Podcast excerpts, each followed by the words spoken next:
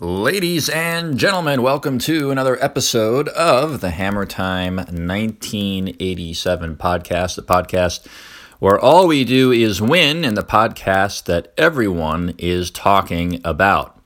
Now, today is a philosophical podcast because we're going to be discussing the number one reason why you are disappointed in life, and that is because well, that's because you set expectations.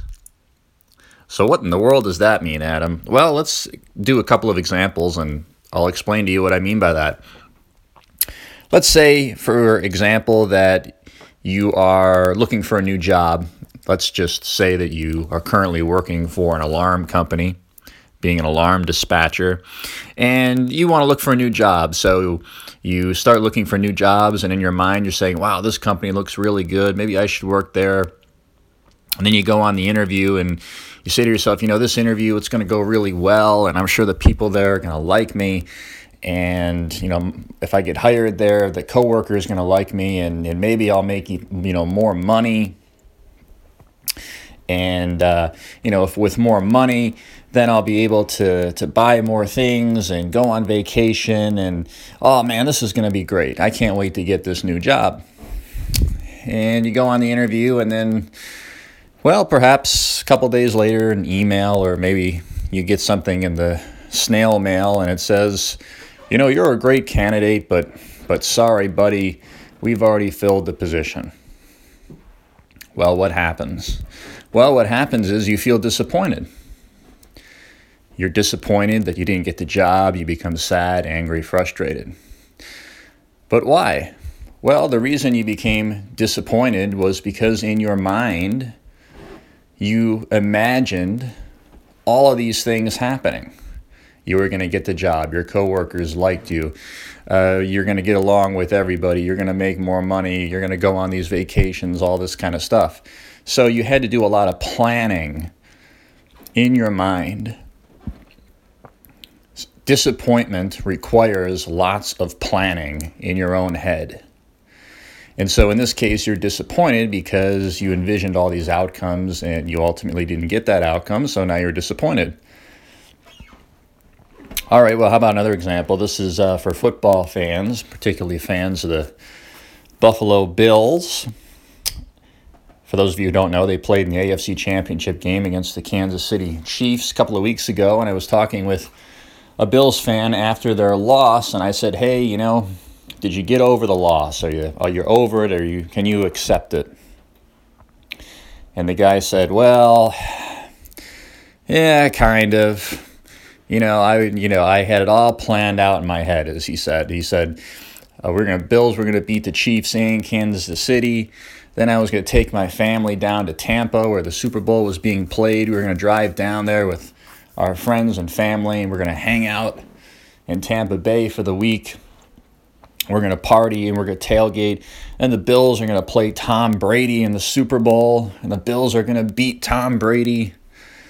And we'll finally win our, our first Super Bowl victory. And it's just going to be crazy. But, oh, yeah, that didn't happen. that outcome didn't happen. And yeah, I'm kind of disappointed. Well, why was that guy disappointed? because again, he had all this planning in his head, all these expectations, all these outcomes, all these attachments that he wanted. And when it didn't happen, he became disappointed. And how about this example? This happens to a lot of people, especially those people in relationships. People come home and they say, you know, when I come home, I expect dinner full course meal. Maybe it's filet mignon with mashed potatoes and asparagus and chocolate cake. I expect it to all be made for me. I expect the house to be clean. I expect my spouse to or my boyfriend or my girlfriend to to listen to um, you know the stories from my day and be sympathetic to everything that I went through and so forth and so on. And of course you come home and none of that is happening.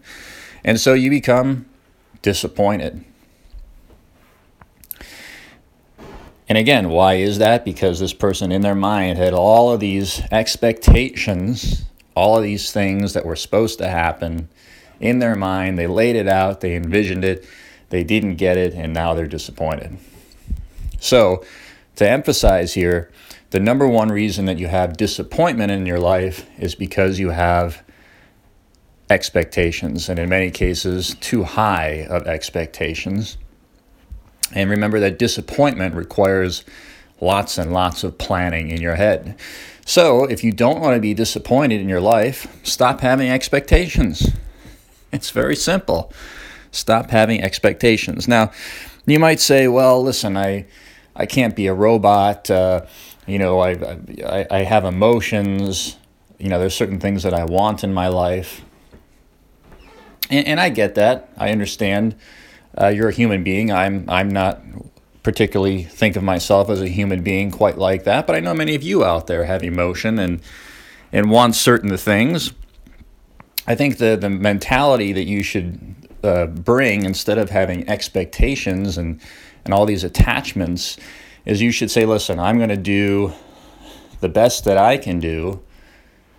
I can't control other people. I can't control events. And whatever's going to happen is going to happen. I will like people for who they are. I don't have expectations of other people. I don't have expectations of events I can't control. I'm just going to live in the moment, and whatever happens is going to happen. And I think if you can do that and you can sort of bring down all these crazy expectations that you have in your life, you won't be disappointed. And if you won't be disappointed, you'll be at peace. And it's much better to be at peace in life than to not be at peace. So, hopefully, you found that valuable. I'm going to post some uh, links to some other podcasts who get into this philosophical stuff more deeply. But nonetheless, thank you for listening. And on our next podcast, we'll be back into the political world with our good friend Garrick Reich, as he has uh, some things to get off his chest. So, thank you everyone for listening. Take care, and we'll talk next time. Bye bye.